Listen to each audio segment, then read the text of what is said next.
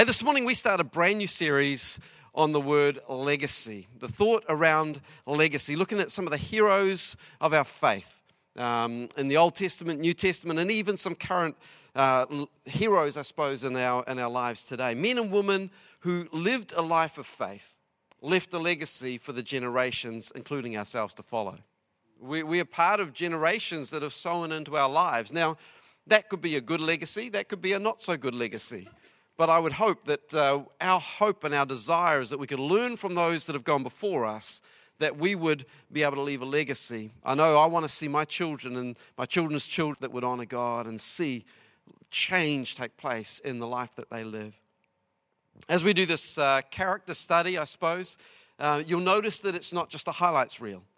Not an Instagram feed where it's only the highlights and the good things, but th- these flaws, these failures. And I love the fact that God is not an insecure God. God is very secure in who He is. He doesn't need to put forward all the highlights of His people. He can put the failures, He can put the faltering steps, He can put all the mistakes in there, and it still shows that He will get all the glory. And I love that, that we don't have to be perfect. That when we come to Christ, it doesn't mean that we won't make another mistake. And we'll read through here and we will see that, that even these people that were described as these men and women of faith still struggled. Is it okay that we still struggle in our faith? We still struggle in our relationship with God. We don't always have it together. And I'm convinced that in our own history, our nation, we need to read, we need to learn, we need to grow, we need to grow in our understanding, realizing that there were great things that happened and the gospel came if we can learn, if we can grow, if we can develop our relationship, we will see a, a, change and a shift in our own nation ourselves. History is important because it teaches us that if we're prepared to learn and grow, then we don't have to make the same mistakes that we've done in the past. There's a lecture I do in our Bible college called Failing Forward Seven Dumb Things I Did and What I Learned from Them it's about 10 or 12 now since I first wrote the first one, but uh, it's growing in number. But the lessons, hopefully, I don't go back and repeat those same ones. But the hope of the series is that, that we would leave a legacy for our future, recognizing that God is with us in our faith steps and in our faltering steps, recognizing that even in our brokenness, God can still work a miracle. Even in our weakness, God will prove his strength. That in our failures, God just simply confirms his faithfulness. Through the series, we'll see the evidence of God's amazing grace woven through scriptures, stories of a God who kept coming after his people, didn't stop chasing after his, his ones that, that turned away from him and walked away from him. He kept coming back and saying, Come back to me, my kids. Like a child that disobeys and runs off, and mom and dad come back and say, Come, I love you. I love you. Even with that mistake, even with that failure, I still love you. This is the God that we see towards a cross at Calvary where Jesus died on the cross. Where we can identify with him in his death and his burial and his resurrection and even ascension into heaven. We can identify with a God that has left a legacy for us to receive. So this morning, I want to uh, learn from the legacy of Abraham from the book of Genesis, described as a father of the faith, father of many nations. Abraham received a promise from God, and he spent his lifetime walking out the fulfillment of that promise. But with his faith steps, he also took faltering steps. While he trusted God, he, he also struggled at times to trust God. Well, he believed that God would come through with his promise. There were times where clearly by his actions he didn't.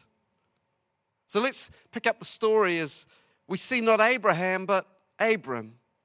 Abram has a name change, and we'll get to that a little bit later. But we, we see Abraham, or Abram, introduced into the biblical narrative. Chapter 11 ends with a genealogy. God is all about the genealogy, the, the, the, the generations, the genealogy that will follow on from our lives, with the generations that will follow on from us. But chapter 11 ends with a genealogy stretching from Shem, Noah's son, to Terah, Abram's dad. Now, the chapter closes as Terah makes a decision to move his family his son Abram. The text says that they moved towards the land of Canaan. They were heading there, but they stopped in a place called Haran. I find it amazing that the legacy that Abraham was to inherit was also in the heart of his father. His father was heading there. We don't know quite why he didn't get there. We don't know why he didn't take those final steps and, and push through to get to the land of Canaan. But for whatever reason, that legacy was given already, that, that inheritance was promised. And then God appears to Abram. Genesis 12, 1 to 4, the Lord had said to Abram, Leave your native country, your relatives, and your father's family, and go to the land that I will show you. I will make you into a great nation. I will bless you and make you famous, and you will be a blessing to others. I will bless those who bless you and curse those who treat you with contempt. All the families on earth will be blessed through you. So Abram departed as the Lord had instructed, and Lot went with him. Abram was 75 years old when he left Haran. 75 years old. You thinking you're too old for the promises and the plans of God? I don't think so. Father, we thank you. Thank you for your word that's given to us uh, to teach us, to show us what grace looks like. That you have plans and promises for each of us. That we would uh, learn to trust you. That we would walk with you. We would listen to your voice, learn to hear your voice, so that we could leave a legacy for the generations that would follow us. In Jesus' name, amen. Uh, any parents in the house? Any, parents ever made, and maybe some of you, you've got to go back a few years to remember this, any parents ever make a promise you didn't really intend to make, but it was kind of a promise of necessity? I'm thinking a supermarket, five kids making unreasonable demands.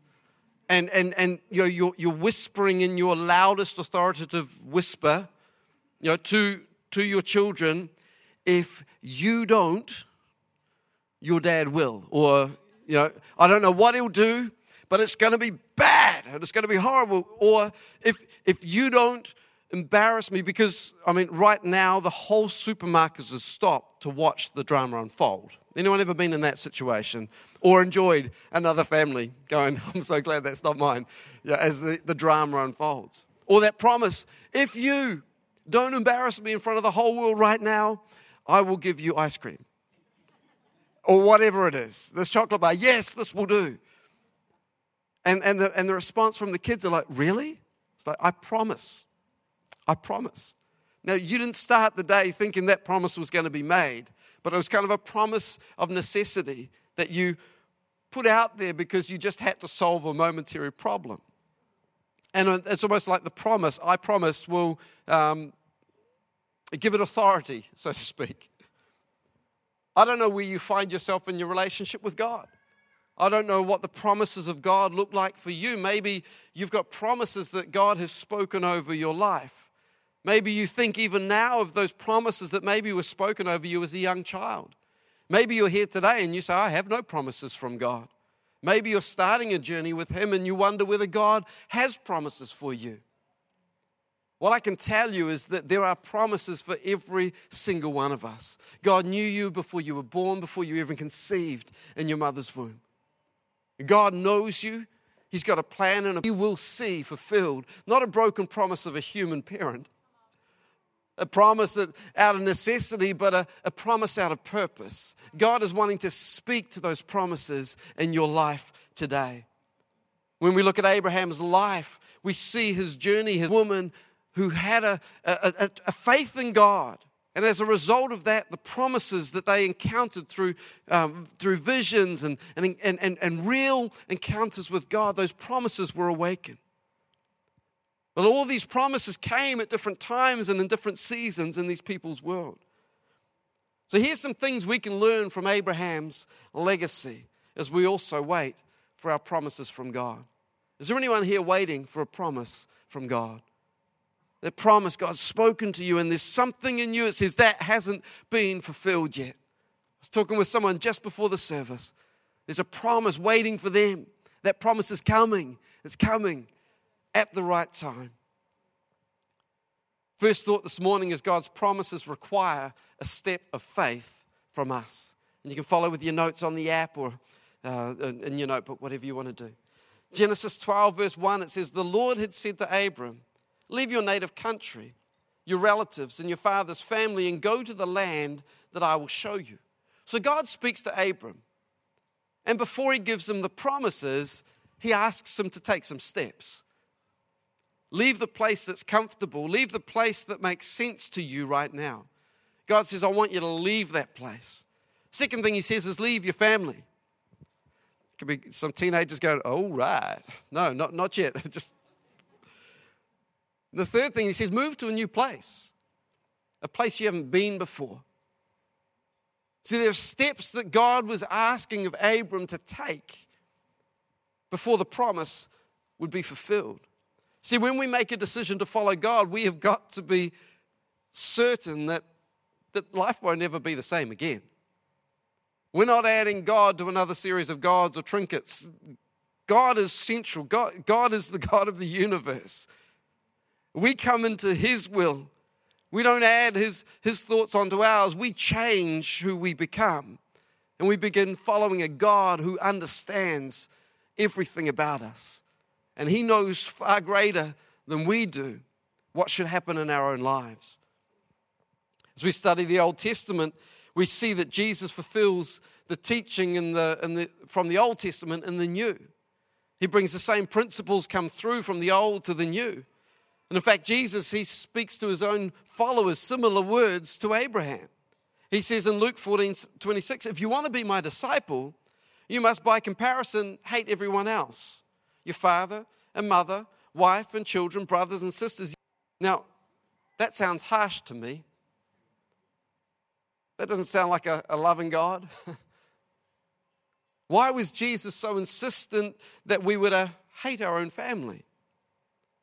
But in Genesis, we, we see that Abram, he made a promise to look after his Lot, his, his nephew Lot. He made a promise uh, to, to family to walk, and, and his, his desire was to walk out that promise with his family. But the problem was, Lot didn't want to follow God in the same way Abram did. And so Lot chose another path, path, a path that led him down to a place of destruction.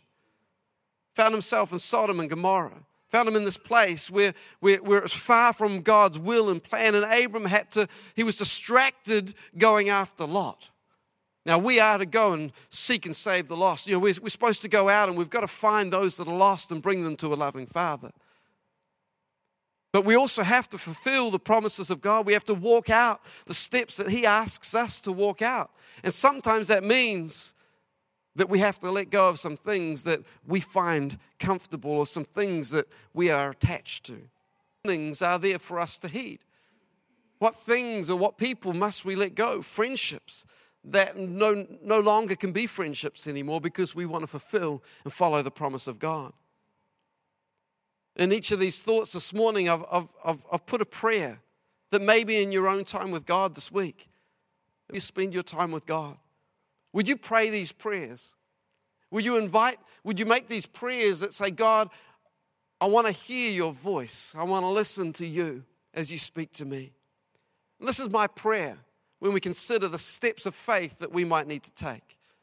God, what is my faith step today? What is the faith step you're asking of me? Which relationships, which positions, which, which possessions are stopping me from following you and your promises? If we're honest with God and we pray that prayer, we'll hear Him speak to us about what we must do. The question is will we take those faith steps, trusting that God knows better even than we do? We need to ask God to reveal our next step. And for some of us, it might be we need to forgive someone. We, there's, a, there's an offense that we're holding towards somebody else, and God's saying, Will you forgive? Will you release? Will you let go? For somebody else, it might be that uh, it's, it's time to apply for that job. You know, to take that step of faith and do something you haven't done before. It's like, I've always wanted to do this, but will I actually take that step? For some, it might even be life on their own, trying to, trying to get through the battle on their own. You know, on Thursday, we, uh, we had our, our first night of the term of, uh, of small group. Group of guys getting together, studying the Bible together, praying for one another. I came out feeling stronger. I came out of that time going, I, I, I can bust me, going to pray for me. I know they're walking the journey with me. And when we do life together, we find strength together. We find accountability. We find somebody that will challenge us and push us and stretch us, and we need that in our lives. So God requires us to take a step of faith. But second thing is God keeps his promises even if it's not in our timing. I think I could get a really big amen on a lot of a lot of these ones. God's got promises for us, but he doesn't reveal the timing. Yeah. We understand that promises are meant to be kept. We make vows to our spouse, promises to our friends and family, and yet sadly, we're also incapable of following through with them all the time. We don't follow through with the promises that we make. In Scripture, there are a number of times where we read of God meeting with people, encountering people through a vision, a voice, a face to face encounter with an angel, and God gives them a promise. The difference between God's promises and my promises is God always keeps his promises. As much as I try to, I can be assured of the fact that God will follow through with his promises. The problem is, well, my problem that I have sometimes is that God's time frame doesn't fit in with my time frame with the promise. You know, we, we thought, great, this would be a great time to have children. So now, God, let's have kids. Five was going to happen. The promise was there, but it didn't come in the shape or form of what we expected and certainly not the time frame. You know, God promised Abram a legacy. That's what he said, Genesis 15 4. This is my covenant with you. I will make you the father of a multitude of nations. But sadly, even in, in, in this, Abram's faith wavered because he still didn't have children. God made this promise at 75 I'm going to make you father of nations. And Abraham says, A little problem, God. I don't have any children. Hard to be the father of many nations if I don't have anyone to pass this on to. Not long after that promise, Abram came up with a better plan than God. Anyone ever tried one of those ones? God, I, I know you promised this thing, but I'm not sure if you'd worked out all the details. I've got this sorted. So he takes Hagar, his wife's maidservant, and says, I'm going to sleep. Clearly, it's not with you. Sarai. Anyone else see that going really badly? That was never going to work out. Abraham, that was never going to be a good idea. And yet, in our frustration, often we, we try and force God's hand. Saying, God, I don't know if you I don't know if you've really worked this one out. Let me give you a hand. You need a hand with your plan. No, he doesn't. He doesn't. He doesn't need a hand with the plan. He just wants us to walk in obedience and trust. Because if it's meant to be, it's meant to be. And we can walk with this confidence of the sovereignty of God. As we talked about uh, just a few weeks ago, God, I know you can, I know you will, and even if you don't, my faith is rock solid. I will trust in you no matter what. Sadly, our human experience often influences how we see God. When we consider our relationship with our earthly father, we then hear the, the, the word heavenly father. And we think that our heavenly father will respond as our earthly father might.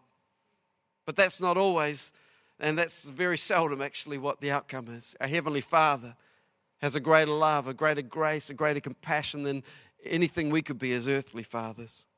What I love about the grace of God is that when we're weak, when our faith is slipping, when fear creeps in, God reminds us again of his promise. And we see this again with Abram. As his faith was slipping, God comes back again and he says, Here's my promise, Abraham. Let me remind you again. See, trials or delays are not because God hates you. He's not sitting up there going, oh, Let me play another trick on Mike. You know, I'm going to prank him one more time. He's doing it because, because there's a trial that, that will bring about a character. I love in Peter, he says, 1 Peter 7, 1 7, these trials will show that your faith is genuine. It is being tested as fire tests and purifies gold, though your faith is more precious than mere gold. So when your faith remains strong and honor on the day when Jesus Christ is revealed to the whole world. You know, Jesus came to fulfill the promise of a Savior, a Redeemer, one who would set the nation of Israel free. For 400 years, the people have been waiting for this promise. The Messiah is coming. They would have said in every generation. And then the next generation, the Messiah is coming. The Messiah is coming. 400 years it appeared that God was silent. But he wasn't silent. Because the word was there. They had the scriptures, they had the law, they had it there. And God was speaking to hearts, but then at just the right time. God demonstrated his own love for us in this that while we were still sinners, Christ died for us. He who was without sin became sin for the righteousness of God. That is arrived for us. Are you waiting for a promise? Is God a little bit slow in coming through with the promise? Here's a prayer you can pray this week God, what are you wanting to develop in me while I'm waiting for you? In me while I'm waiting for the fulfillment of your promise. As the team come this morning, my last thought is that God's promises always require change in us. When we encounter God, we are never, ever, ever the same again. Anytime God makes a promise and we walk out that promise or we walk towards that promise, there is a change that takes place within us, within our character, within our spirit, within our nature. God changes us. Jacob wrestled with God. Jacob thought he knew what it was all about. He wrestles with God. He says, Don't, I'm not going to let you go until you bless me. And God touches his hip. It's probably more than a touch, I think. Because Jacob never walked the same again. I heard it say, never trust a man without a limp. I like that. If you're not walking with a little bit of a limp, it's a great book if you haven't read it. It's a great book, Leading with a Limp. You know, God changes us, takes our pride, allows a little humility to come into our lives, and we, we learn to trust Him. Simon, Oh, he had it all together. Simon knew what was going on. And Jesus had an encounter with him and says, Simon, I'm going to call you Peter now. I'm going to change the face of your ministry and your, your character. You're, you're going to be the same firebrand Peter. You're going to go and change the world. But there's going to be something that shifts and changes. As you read through the book of uh, 1 and 2 Peter, you'll see a very different person. Genesis 15, 1 to 6. When Abram was 99 years old, the Lord appeared to him and said, I am El Shaddai, God Almighty. Serve me faithfully and live a blameless life. I will make a covenant with you, by which I will guarantee to give you countless descendants. At this, Abram fell face down on the ground. Then God said to him, This is my covenant with you. I will make you the father of a multitude of nations. What's more, I am changing your name. It will no longer be Abram. Instead, you'll be called Abraham, for you will be the father of many nations. I will make you extremely fruitful. Your descendants will become many nations, and kings will be among them. The King of Kings and the Lord of Lords, Jesus, was, was, a, was an inheritance, a legacy that was left from Abraham's life. When we walk in faithfulness with, with God, when we trust His promise, when we realize that we don't have it all together, we can't even work out the timing, but God is with us and He's, He gave us that promise of Emmanuel, God with us. Abram again questions God, How can I be sure? How can I be sure you're going to follow through with this promise? And in this moment, God makes a covenant. He makes a covenant. Blood is shed. And God says, I make a covenant with you. God makes a covenant with each of us. He did it 2,000 years ago when He says, I promise sin and death will hold you no longer that you won't need to go with an animal sacrifice. There is a human sacrifice, and his name is Jesus. He will die on the cross for every sin, past, present, and future. That is the covenant God made with us through his son Jesus. That covenant, that promise is for you today. You might be here today saying, Well, I'm a bad person. I've done bad things. I'm, I'm, I'm, I'm not what God would want. Oh, you're exactly what God wants. You're exactly who God sent his son Jesus to die for because I'm that person. And every person who's made that decision was that person. That covenant that God made with us, Jesus' blood in exchange for our sins. Every time we take communion in our small groups, as our families, we meet on an 8.15 uh, on a Sunday morning, we have communion together. Come and join us as we pray for our service. It's a time of communion where we remember what Jesus did for us. It's a reminder of his promise that we would never be without him. This morning, I don't know where you are in your relationship with God, but can I tell you there is a promise repent, turn from your old way of living, and ask God to forgive you. You believe in faith that Jesus died on the cross and he was raised to life through the power of God, the Bible says you will receive a gift called salvation. That gift is on offer for every person, but the choice is up to me. The choice is up to you. We can choose this gift of life. We can choose to continue to walk the walk we've been walking. I'm going to pray a prayer in just a moment. I invite you to pray that as well, but I want to encourage you with a verse. 2 Corinthians 5:17 it says if anyone is in Christ they are a new creation. The old is gone, the new has come. God doesn't give us an upgrade. He doesn't give us a better version. He doesn't give us a 2.0. He gives us a new life, new life in Christ, a new creation. That is what God offers us when we give our life fully over to Him. It's total surrender, but it's a surrender that brings the will and the purpose of God into our lives. So, with every head bowed, every eye closed, would you pray this prayer with me? Maybe for the very first time.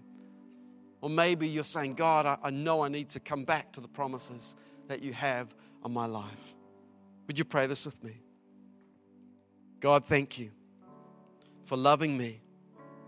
Thank you, Jesus, for taking my sin and dying on the cross in my place. My sin and accept a new life in you. In Jesus' name. With every head bowed, every eye closed. If you prayed that prayer, maybe for the first time, or maybe this is a, a recommitment to God, we want to help you take your next step.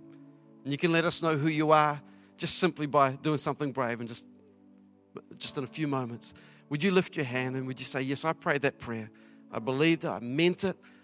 I want to give my life completely to God, and I pray that prayer as my commitment to God. With no one looking around, every head bowed, eye closed. One, God loves you. Two, He's got a plan and a purpose for your life. Three, if you pray that prayer, raise it up right now. Thank you, thank you, thank you. Down the middle, they're amazing. Thank you over the side there, praise God. Thank you, Jesus. Come on, church. Come on, let's celebrate lives being turned around, lives coming to Christ in Jesus' name. Amen, amen.